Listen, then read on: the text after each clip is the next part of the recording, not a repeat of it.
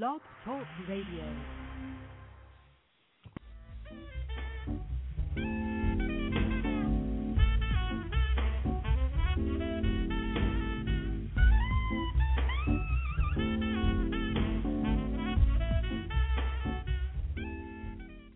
And now on Blog Talk Radio, you're listening to Wine Talk with Stu the Wine Guru.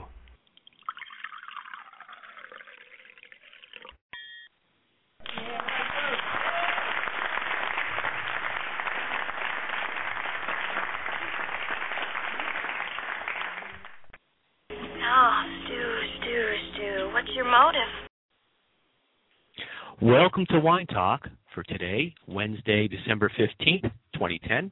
It's 7 p.m. Eastern, and I'm your host, Stu the Wine Guru, coming to you live from beautiful Coral Springs, Florida, as I always do.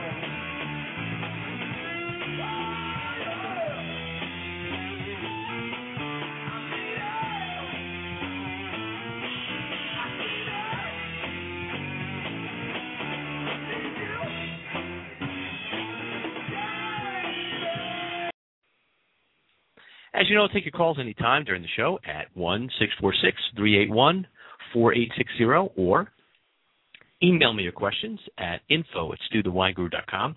You can also go into my chat room here on the show page and chat with other wine enthusiasts or tweet me any questions you like at Stu the Wine Guru on Twitter, and I'll read them live right here on the show. I want to say thanks to all the listeners out there for getting the word out about my show. Welcome to all of you listening worldwide. I call that the power of the people meets the power of the internet. Now, if you want to find out more about me, just Google Stu the Wine Guru. You can find the websites, the videos, the articles, and the TV shows I'm currently a part of. Speaking of articles and reviews, I'm writing wine articles and reviews for Yahoo, The Examiner, and many other industry portals. So look for those as well. I've also made a Wine 101 video series that can be viewed on YouTube, my website, and just about any other industry portal. So take a look on the internet. You'll find them. In addition to that, my wine reviews and articles have just been added to Hello Vino wine app for iPhone and for Droid and just about all the smartphones out there. So if you got a smartphone, look up Hello Vino or subscribe free to the app, and you'll find all my new wine reviews and everything that I'm doing article-wise as well. So pretty cool stuff. I like getting involved in all the technical gadgetry and software that's available about wine.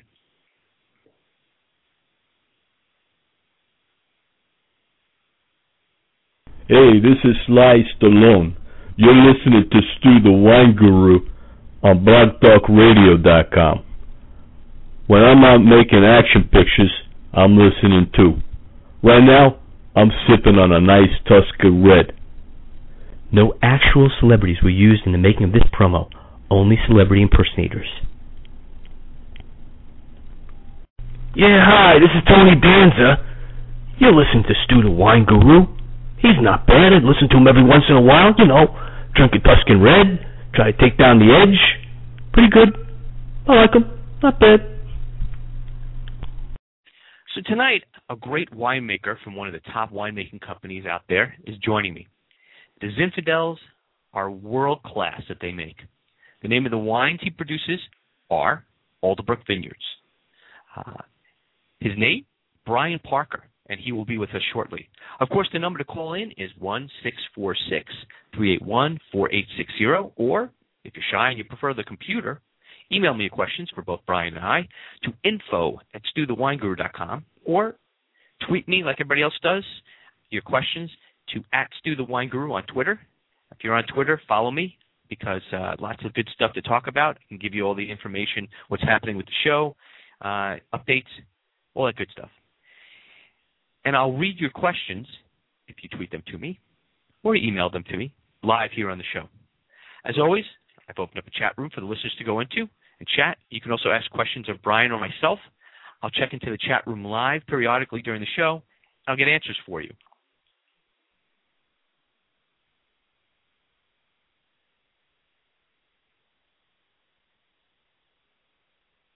Yeah, hi, this is John Ratzenberger. When I'm not doing voiceovers for movies or doing commercials, I'm listening to Stu the Wine Guru. I suggest you do the same.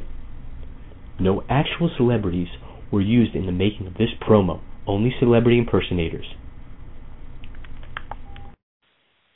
Hello everyone, this is Dr. Eber. Okay, I know I haven't been in a movie in a while. I got it. It's okay, I've embraced it, but when I'm not being evil, I'm listening to Stu, the wine guru. Scott, you'll get your turn, okay?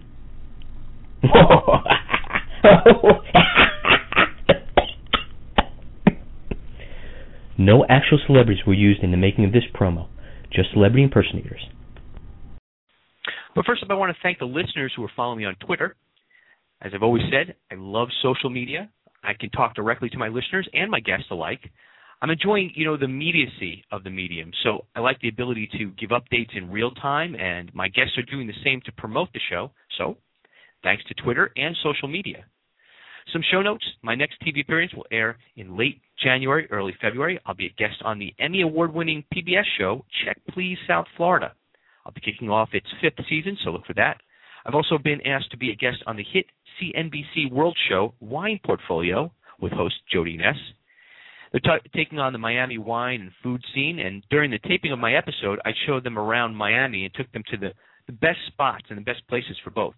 We discussed my wine radio show, my take on the industry, my guests, all that good stuff. Taping was last month, and the show will also air in late January, early February, so check your local listings for that. And I am completely psyched for you to see these shows. There'll be more TV appearances coming up, and I'll let you know via this radio show and Twitter as they happen.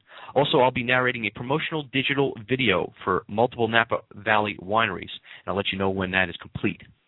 For all of you wanting to know what events I'll be attending, so you can meet up with me like my tweeples do on Twitter, January 27th through the 30th, I'll be a media sponsor covering the 2nd annual Key West Food and Wine Festival, relatively new festival, but very promising. A lot of cool people are going to be there, so come down, eat some great food, drink some great wine, and be sure to come and say hi to me.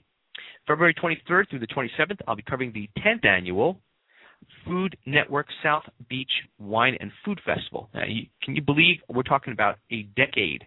Literally 10 years. It's amazing to me. You have to check this event out. It's really, really amazing. There's a lot of cool chefs.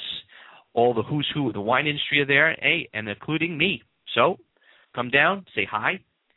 March 18th through the 20th, I'll be reporting on the Boca Bacchanal event. Lots of good stuff happening in the first months of the year down here in Florida. And that is the schedule so far. So, of course, keep listening here, and I'll keep you posted.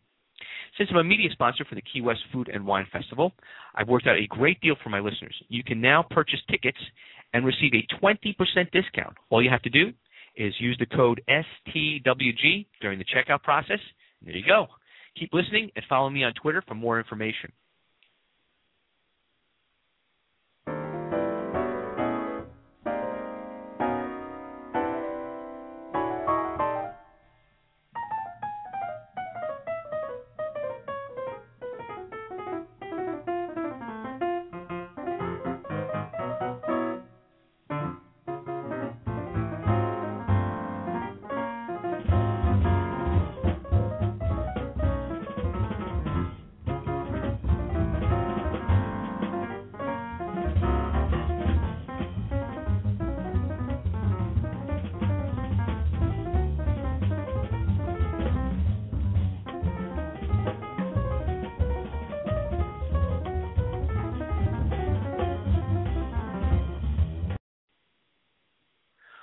Well, so without further wait, let's bring out my guest for the night, Alderbrook's Brian Parker. Brian, welcome. Hi, Stu. How are you? I am fantastic this evening. Evening for me, afternoon for you. Yep. First of all, I want to start by thanking you for being my guest and discussing your great wines with us. It's great to have you here tonight. Yeah, it's my pleasure. Excellent. I just want to make sure everybody knows about if they want to go to the website for Brian, or find out about Brian, find out about the wines, go to www.alderbrook.com. Find out where you can buy his wines locally in your town or buy them directly from Alderbrook Winery. I mean, that's the beauty of the internet. You can sip some wine while you buy some wine. So let me go into some of the questions. I've got some tweeted questions. I've got some email questions. I've got some people in the chat room that will probably have some questions for you as well. So we'll start off here. So from the few, and I call them the very few, that of the listeners out there that don't know about Alderbrook wines, why don't you just give them like a little bit of an overview? Okay. Well, with Alderbrook, we specialize in Zinfandel and an old vine Carignan. And with our Zinfandel, we actually make 6 different Zins. We do an old vine Zin, and then we've got 5 vineyard designates, one here from our estate grapes right on the property, and we source some old vines in from a couple of vineyards here in Dry Creek Valley that go into our other 4 vineyard designates. Okay. Also, we also make some other wines too. Our ownership's the Terlato Wine Group, so we do some wines under the Terlato Vineyards label too. Right. Absolutely. And so the beauty of it, I have to say, the amazing thing is that the Zinfandels that you make are world-class. I mean, globally, they are unbelievable. And a good value. There's the other thing I wanted to say. I remember working on the retail end, and that was probably one of the top Zinfandels. I'll say the one that was probably around between $10 and $12 retail. One of the top Zinfandels that moved. I mean, it was just a great seller. So on that value price end, you guys really just crush it. You kill it. Oh, thanks. You know? Just want to let you know from someone who had been in that arena, if you will. Yeah, that's great to hear. Thanks. Yeah, absolutely. So let me ask you a question. I'll start with some of my questions. So you start out your education in chemistry. So yes. What made you consider viticulture and enology? Well, I did my undergraduate work out on the East Coast at Rutgers. Right. I'm originally from New Jersey, and hey, New Jersey. Yeah, and then I moved out to Illinois and went to grad school there. Got my graduate degree in chemistry from University of Illinois at Urbana-Champaign, and right. From there I went up and was doing some postdoctoral research at Northwestern University. And although, you know, I really love chemistry, really love the sciences, I just wanted to do something a little bit different with my chemistry background. And I knew you could study winemaking at UC Davis. And so in the mid-'90s, I decided, just after my postdoctoral research assistantship was up, I decided to move out to California and just start taking some wine classes. Gotcha. And really enjoyed everything I learned and did a few harvests, and just after that I was hooked. And very easily hooked, I can tell you. Yeah. And certainly the fruits of your labor, no pun intended, certainly were incredible. So I think we're kind of glad that you made that transition. Thanks.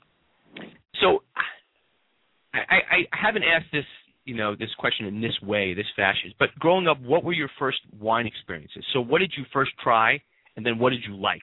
Because I take it, you know, it may not have been, you know, the experience of other, let's say, people that have, let's say, grow up in Napa, or they grow up in Italy, or, you know, where their wine is made in their family. Grow up in New Jersey, I mean, I'm not making an assumption, but maybe wine was not made in the basement in the house?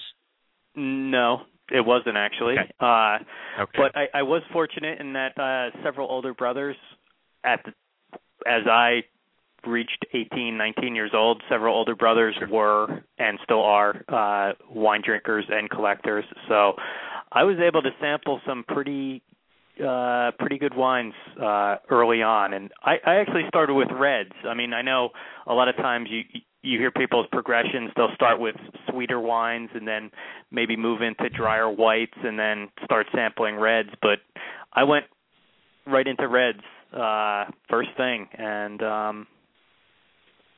never looked back.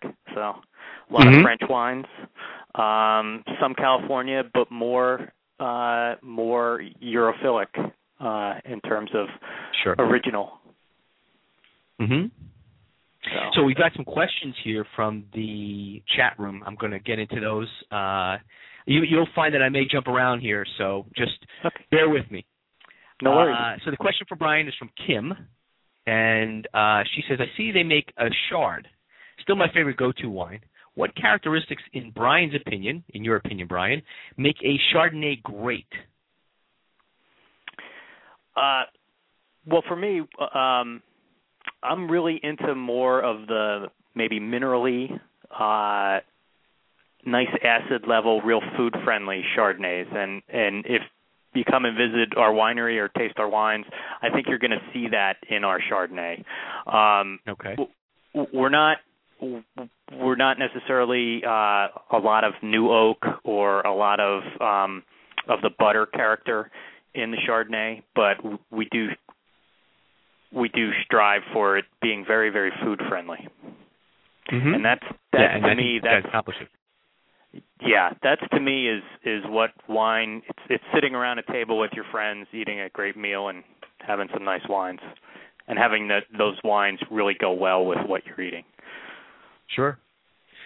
I'm going to get another question from the chat room. This is from, she's both on it's both on Twitter and on in the chat room. Interesting. At the same time, we're combining social media here. This is from Vinoteca HR or Sylvia, and it says I have a few questions for Brian, so I'll take these one by one here.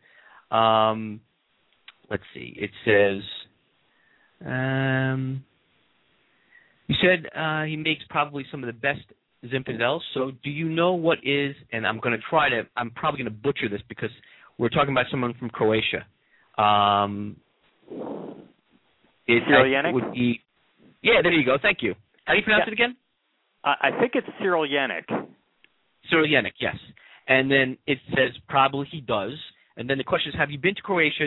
To see how Croatian winemakers grow Cyrillianic and Plavac Mali? I have not, but that would be one trip that I would like to make is to Croatia and see Cyrillianic. Carol Meredith at UC Davis kind of established that Cyrillianic is essentially, or Zinfandel is essentially Cyrillianic. And I think if I remember the story correctly, that she had found a field and there were only maybe like 10 vines in it or something like that, but the DNA tested the same. And because where Zinfandel came from was always one of the big mysteries, and where was it originating from?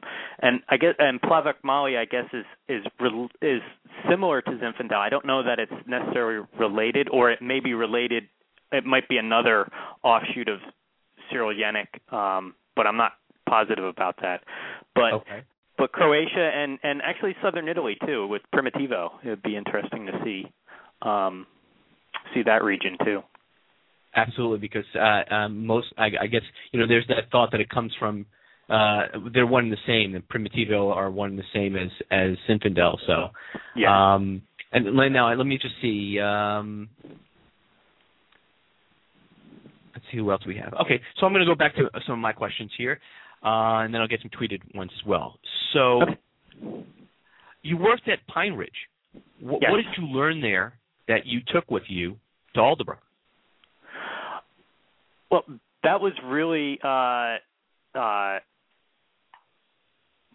my kind of a really hands-on assistant winemaker position. So I really learned a lot about just timing of picking and I mean, I worked under Stacy Clark, who was winemaker there for a number of years.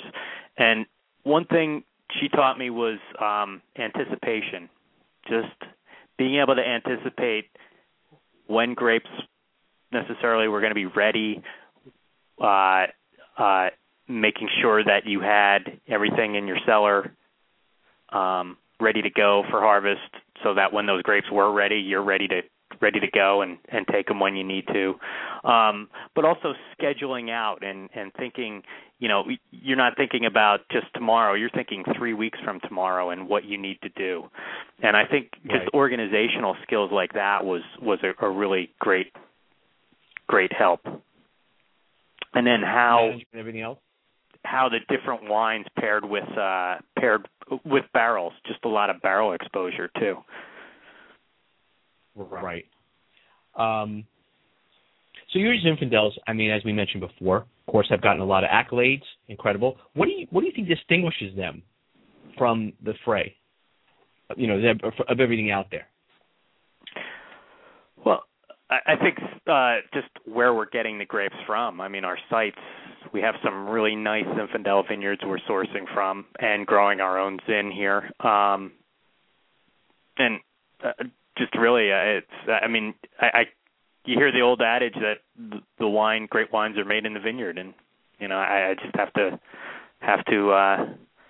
say that's true. I mean, if we're getting great grapes in, we're going to make great wine out of it.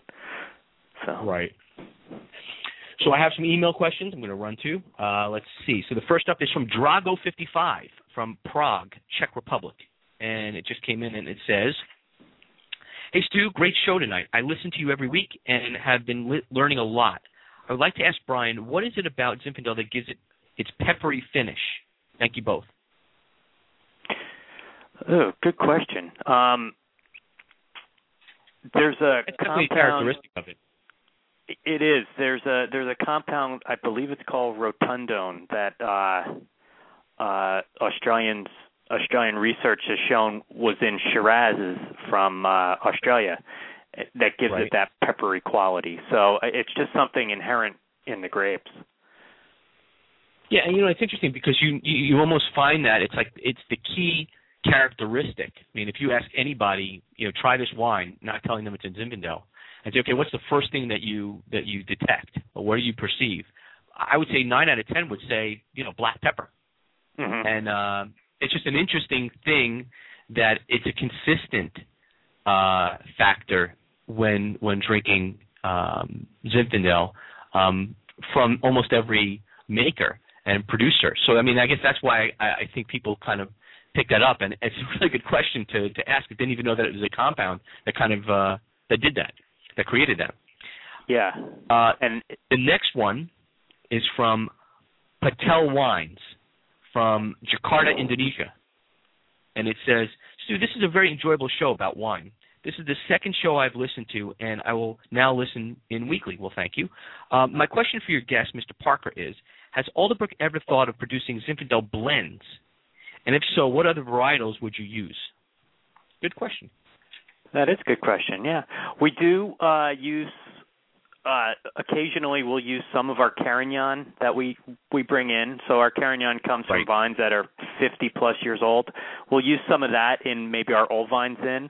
But we also, a few years ago, started a Zinfandel Syrah blend. And as that's progressed, we've also added some Carignan into that.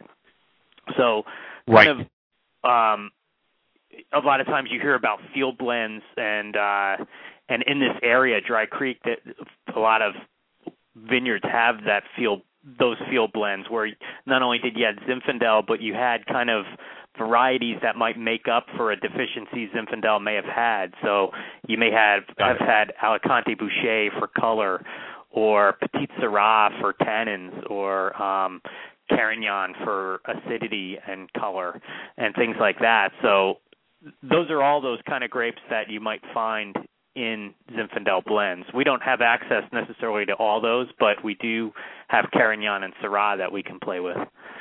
Oh, sure, absolutely. And I have a bunch of questions. I'm going to ask you some questions about your Carignan and so forth. But I have another question from the chat room from Kim, which says, I see that according to their website that they barrel ferment their Chard. Yes, I'm still on the Chard. Does it simply make it more complex than a steel fermented Chard? I think it does. For me, the barrel fermentation just kind of rounds out the mouthfeel, and just kind of the flavors and mouthfeel are just much more integrated with a barrel ferment.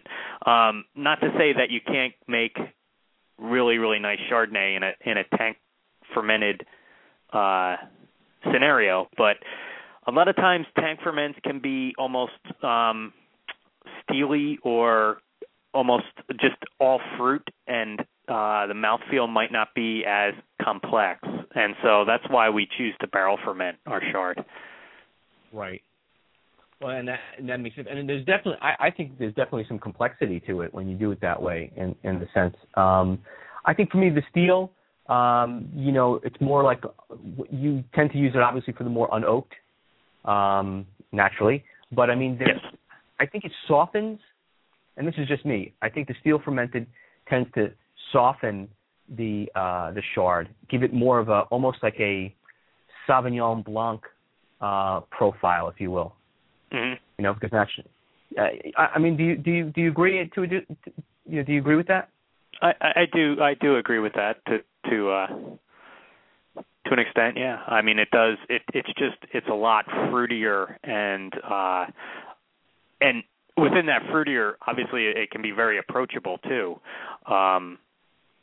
But for me, the barrel fermentation just kind of, again, just makes it a little the complexity is a little bit more, and it just seems fairly integrated. Right. Yeah, I think that kind of definitely says it. So tell my audience about your unique Zinfandel port. Oh, okay. I think that is cool, by the way. I just want to say right off the bat, I think it's really cool. I think it's a great concept.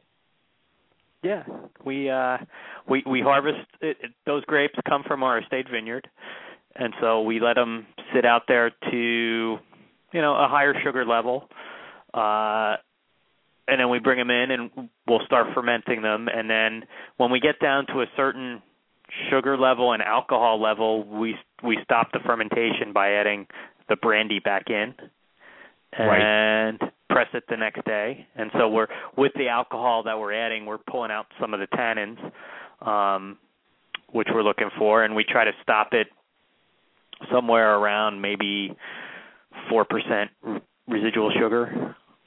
Mm-hmm. So it goes great with blue cheese. Oh, awesome with blue cheese. The next one I've got is a email question that just came in from Rafaela 66. From Santiago, Chile, and it says, "Hi Stu, I love your show and have watched your videos. They are great too. When are you coming to Chile?" Well, I'll have to let you know. It's not on the docket at the moment. My question for Brian is, how is it decided to plant Zinfandel initially as the main wine grape for Alderbrook? Thanks to you both. Well, I want to first just thank Rafaela66 from Santiago, Chile, for sending in your question. It's a good question, and I appreciate it. And I will update everybody on the website when I will be traveling abroad or wherever I'm going. So, Brian? Yes. Dry Creek Valley here is pretty well known for Zinfandel, and so it's a grape that does really well in this particular area. So I think that's kind of plant what does well in your area is always a good rule of thumb. If you're going to plant a vineyard, what do your neighbors have? And our neighbors have Zinfandel, so I think that was part of the strategic planning. Right. There you go. Let's see. The next one is I'm going to go with a Tweety question. Got some Tweety questions here from Small Lots Big Wine from all the way in Napa Valley, California. And they tweeted, "How old is your old vine zin?" They are about 48 plus years old. Okay, so 48 plus. Got it. And then she goes on to say, so from where do you source the Carignan? Carignan, we get that from North Dry Creek. They're old, head-trained vines grown as bushes, gobelet in French. Pretty much the last vineyard before you hit, if you know Dry Creek Valley, the Lake Sonoma Dam. Gotcha. So. Okay. And then the other question is, of course, which is something that I was going to ask you. So tell us more about the Carignan varietal, because and here's my thing on it. As a solo grape in a wine, I happen to like it. It's a very particular taste. Not that saying that every other varietal isn't that way as well, but it's rare that you find it sold as a solo varietal. Usually, as you probably can attest to, it's a blending grape, and so you have to acquire a taste. And I don't know, I think it's coming along. This is just my feeling on it. I think it's coming along as far as getting some sort of popularity, but I think it takes a while. So, and it's as far as being food friendly, and you'll kind of tell me the foods that you see Carignan being best for. I know a few off the top of my head, but just tell us more. Just kind of elaborate on the whole Carignan grape and the choice of that. Okay, as you said, it's typically one of those more used as a blender grape than anything else. But there are a few of us here in the area that are producing Carignan varietal labeled wines. Right. It's definitely got a lot of color. It tends to have pretty good amount of acid to it, but the fruit flavors in it are just really attractive. A lot of times you can get out like that, almost like a black raspberry character that's just really enticing. And ours is made. It can make a pretty tough tannic wine if you let it. We ferment it more to be a little softer and pretty approachable. So we're looking at Carignan. A lot of people describe it as like our pizza wine. You know, a great wine to have with pizza, but I think it goes with pastas and it could stand up to barbecue and things like that too. Yeah, I was going to say that I thought of it as more of a pizza wine, but I think it not unlike Zinfandel, or not unlike, I should say, Sangiovese, it does go well with kind of Italian fare.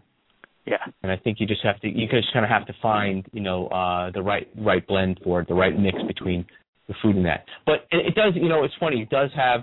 Kim was saying in the chat room that it does have. People find the nose tends to be, and I think it's a good choice of word, funky. It's a little different, than what you normally smell. I'll give you an example. In my eyes, if you've ever, there are, I don't know if it's Cab.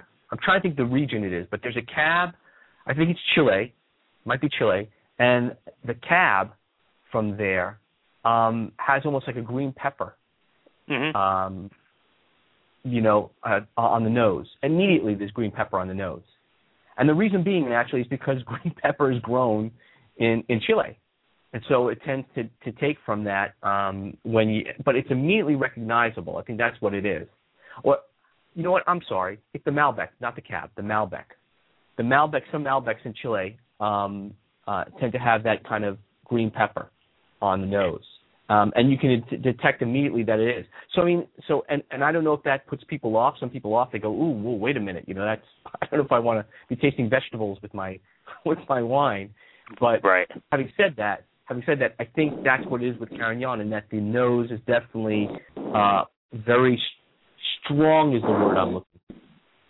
And I think that's what some people, depending on their taste, may or may not agree with. But personally, I think I like the wine. I like its body. I like the structure of it, and we were talking about tannins and all. I like all of that, the way it comes together. And I'm more of the person that like to have it as a separate solo grape than it being blended, because you really can't taste that when it's blended. It's usually a very low percentage when it's put in as a blend. So let's see. I want to go on to some other questions here.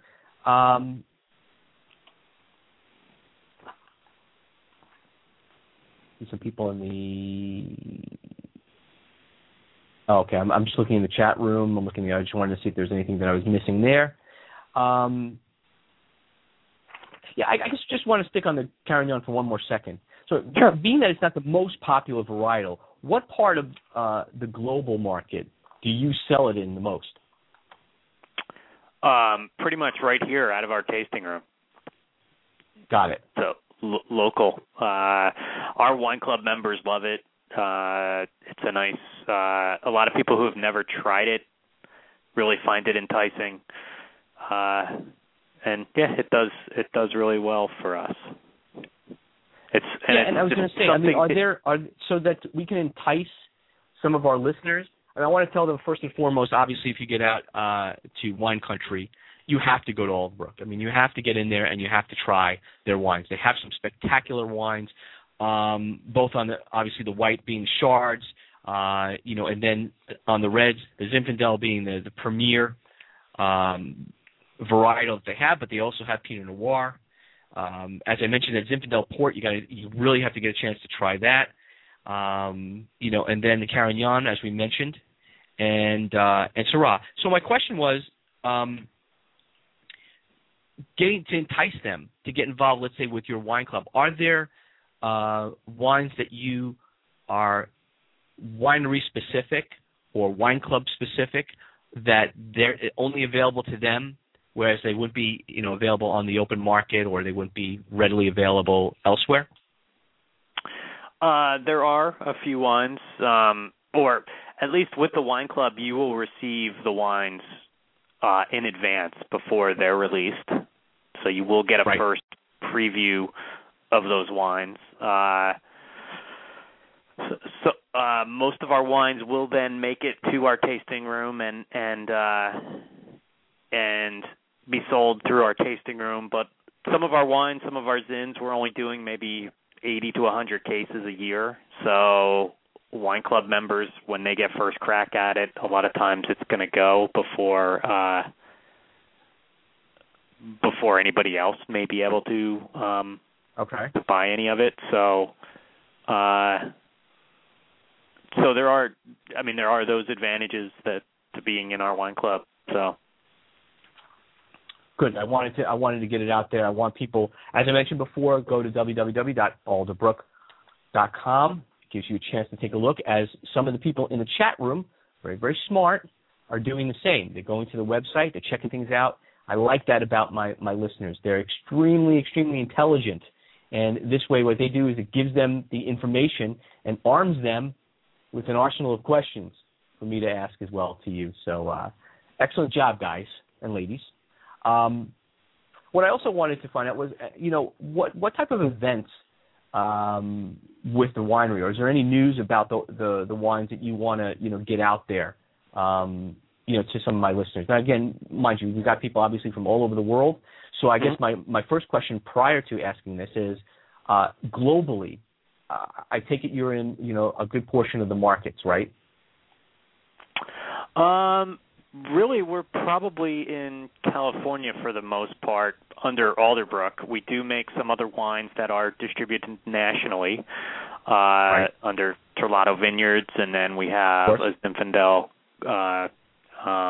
called the Federalist that we produce here that is nationally available. But under the Alderbrook label itself, we're for the most part in California. We will be distributing a 2009 Chardonnay and a 2009 Pinot Noir here next year in the springtime. Those will be released. Okay. So we are going back out into the market, but again, most of our wines are available either on the internet or visiting our tasting room or calling the winery. So if somebody, let's just say from Jakarta, somebody from England, someone from Spain, they go on and they want to be able to sample and get your wines. Are they capable of doing so via the internet? We don't ship internationally, so that would not be if they were here in the U.S. It wouldn't be a problem, but because we can ship to most states, but internationally we're not out there. So what that means is, everyone listening, is that you have to come to California. Okay, I want to get everybody. Get on a plane from wherever you are, and get to California, and get to the winery or come visit your relatives here in the States, and ask them to get some of the wines in for your vacation and your visit, because they're really outstanding, and I think that's what the thing that happens is that, not unlike many winemakers and wine producers, they make X amount that they produce specifically for their region, specifically for, let's say, on a national basis, or they sell them within their wine clubs and wineries. And I completely understand that, because the idea is, it's not made for mass production, and it gives you a lot more control over everything from the quality to where it goes and the marketing aspect of it. So I guess what I'm trying to get at is that here in the States you have a great opportunity to be able to go online, check out everything about Alderbrook, and of course Terlato wines as well, because those are also international. So you can get go that route as well. And that brings me to the question about working with Doug Fletcher, the man. Yes. What a great! I tell you, I had him on as well. What a great winemaker! What a great guy, and very interesting. So tell me what it's like to have a chance to work with someone like Doug. Oh, it's great. I mean, he's been in the wine industry for quite some time, and has a lot of experience. Has seen a lot of things over the years, and it's just a great resource. We put blends together for some of the different wines that we make here, and he'll be involved in the blending, and we'll do all our trials, and we'll go through and taste the wines, and his insights are spot on, and so it's just great having that resource.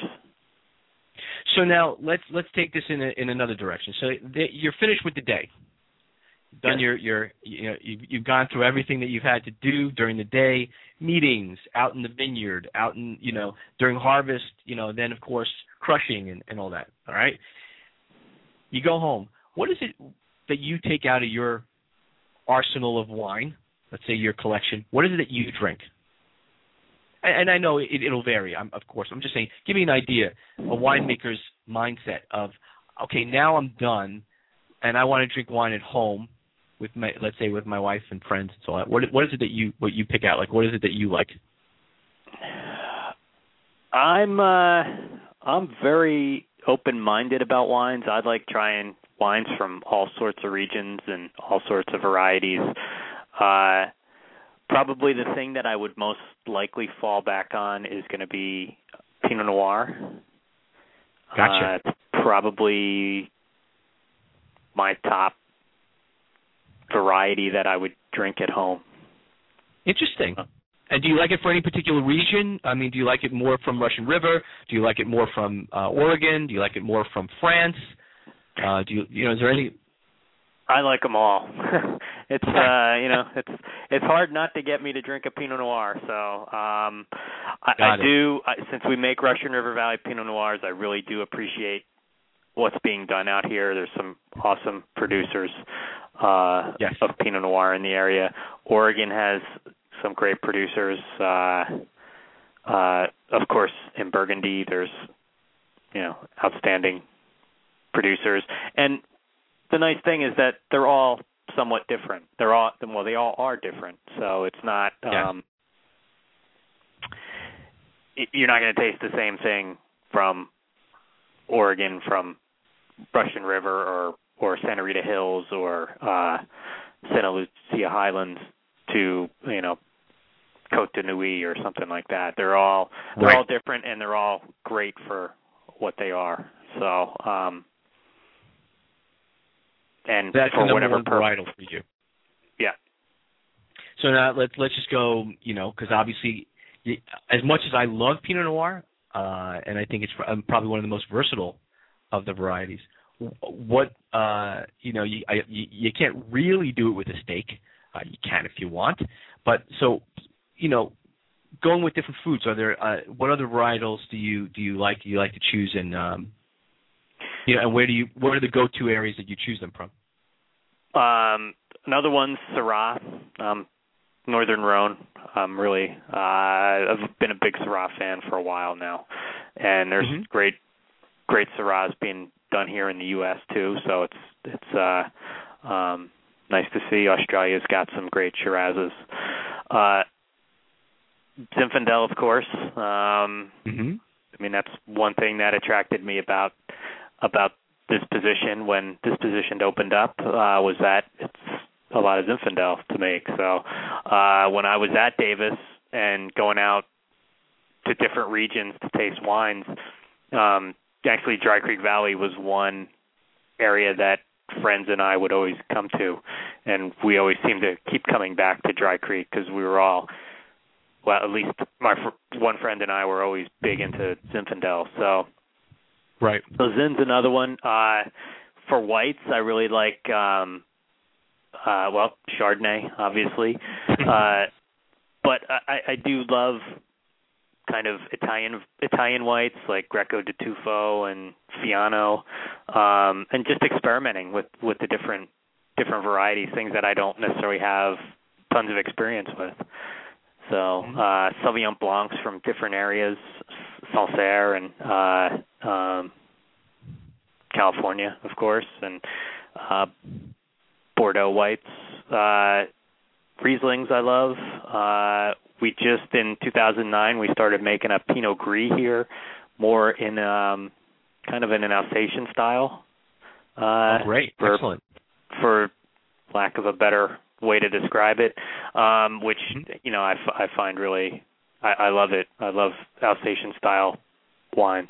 So I agree. I think they're fantastic. So you basically, it runs a spectrum for you. So that's good. So you open-minded, open palate, as I say. I just said that now, by the way. I don't normally say that, but I just, Kim from the chat room says her question is, are they considering making a sparkling wine? And what does Brian think about the trend of the red sparklings, like Australia's sparkling Shiraz or Shiraz? No, we're not thinking of making sparkling wine. It's a pretty tough market to be in. I mean, I'm hoping that, I mean, it seems like in the U.S. we use it more for special occasions kind of thing, where personally I love sparkling wine and champagne, and we'll drink it a lot. And that's a very versatile wine, to tell you the truth. But it's really a tough market to be in. So we're not thinking of doing any sparklings. In terms of red sparklings, like sparkling Shiraz, there's some wines that I haven't really developed a taste for, and maybe I just haven't tried them enough, but sparkling Shiraz is one thing that I just haven't really developed much of a palate for yet. So I'd have to see some good examples and taste some good examples. I've only tried once. I'm sorry? No, I'm sorry. I was going to say I could tell you one, which is I think Molly Duker makes a sparkling Shiraz. That's from Australia. That's very tasty, I have to say. And again, I'm not much for the sparkling Shirazes. as you know, and but there are a few out there, and the one that strikes me right off the bat, and I think is actually the Molly Duker. Which so if down the road you decide, hey, you know, I want to just try one and see what everybody's talking about, that would be the one of choice. I just recommend to you. Having tried it before. So I guess my other question is, it kind of begs the question. I've done this before. I've asked this question before. There's only one question that I ask of all my guests. Every show, as you listen in, and you can go listen to archived shows back over the past year, almost 60 shows. I never ask the same question twice, except for this one question I started a tradition on. So you can have any wine you want, Brian, okay? Tell me a wine that knocked your socks off that you've had before, or one that you're seeking out you've never tried before but you've always wanted to try. Do you want both, or do you just want one or the other? If you want to give me both. That'd be good. Okay. One that's completely knocked my socks off. It was an 82 Chateau Pichon Lalande. Oh, sure. Good year. Again, one of my older brothers is really into wine, definitely a wine consumer and a collector, and he popped some of those bottles open. And we had him at the holiday at some point, so I just remember that one really sticks in my mind as being one of the greatest wines I've tasted. And then one that I've always wanted to try that I've never tried was Romanee Conti. I've still yet to try the Romanee Conti. Sure, the Romanees are nice. I mean, but then again, I have to say it all depends, obviously, on the year, the vintage, and in addition to that, pricey at this point. Right. Yeah. Which is probably another reason why I haven't delved into those. Yeah, I was going to say, it's interesting because I hear so many different things each time I ask this question. That's the beauty of it. You know, I've said this a million times over, and that is, the great thing about wine is you can go your whole life and never try the same two wines twice. You know, and it's that journey that really is the best part of it, is the journey of trying to try the same two wines twice. You know, right. So it's kind of nice, and I've heard everything. You know, a lot of the guys that have graduated in the 70s from UC Davis, a lot of them talk about Inglenook. It's amazing. They talk about like the 68 Inglenook or the 72 Inglenook, or that was the one constant that I constantly heard coming up was Inglenook, and that they had some great wines back then.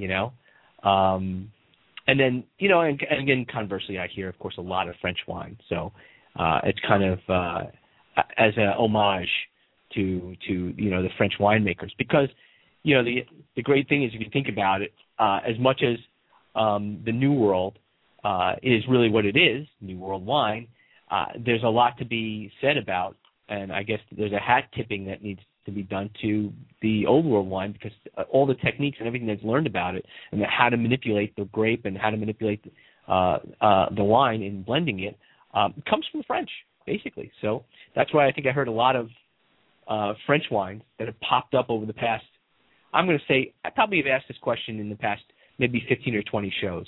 And oddly enough, I think 3 or 4 of them were Inglenook. So I just wanted to kind of throw that at you just as an interesting side note. I only think we only have a couple minutes left here, so I guess I wanted to ask a few questions. One, of course, is there any upcoming events or anything going on about Alderbrook that you want people to know about, that you want to get out there so that this way, people can come to if they're considering vacation time, or they're booking it or setting it up and they want to go, they can coordinate it with with that event. Yeah, there are several events coming up. A lot of them are sort of Appalachian or several Appalachian-wide events. So in January, we have what's called Winter Wineland, and it's Alexander Valley, Dry Creek Valley, Russian River Valley. Wineries open up, and they'll pour new releases, they'll pour library wines, we'll pair food with wines and things like that, and it's a real fun event. Also in March, we'll be doing barrel tasting, where people can buy futures if they're so inclined.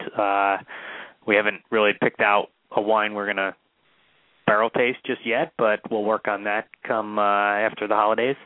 And that's always a fun event. And then in April, we have probably our biggest event, which is just Dry Creek Valley, and it's called Passport. And it's a weekend event. And again, a lot of either new releases or library wines, and a lot of food pairings. And it's just a really fun event. And each winery has its own in the area has its own different flavors and things that they do. So those are kind of industry-wide events. And then in May, we also do for wine club members, but also for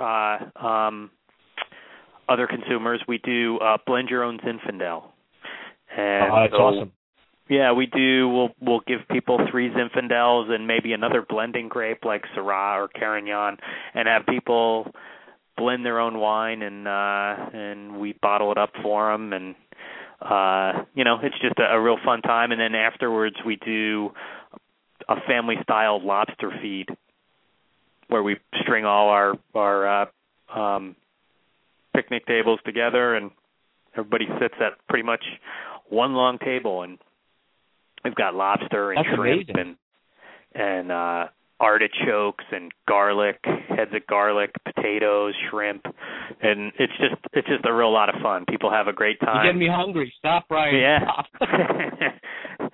People just have a great time. Go eat something. I'm gonna eat my shoe.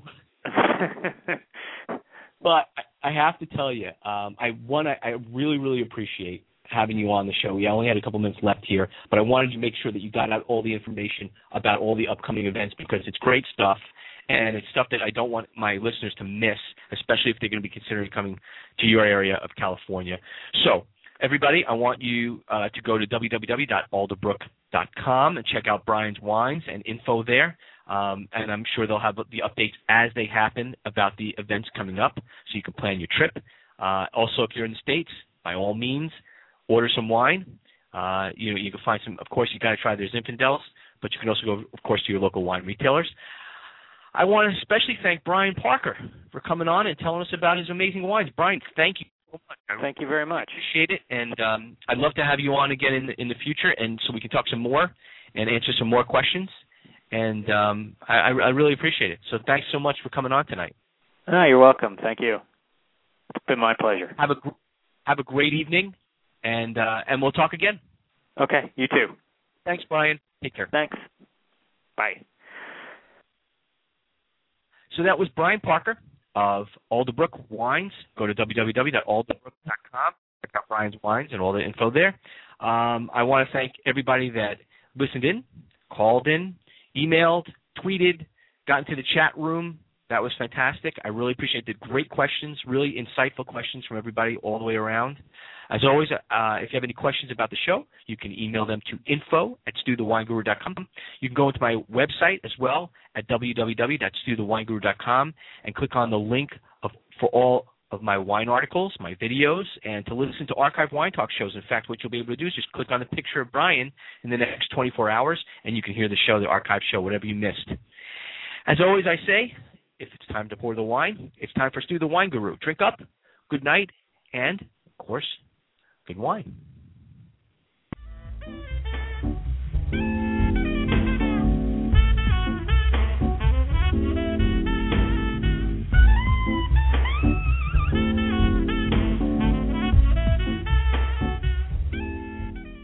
And now on Blog Talk Radio, you're listening to Wine Talk with Stu the Wine Guru.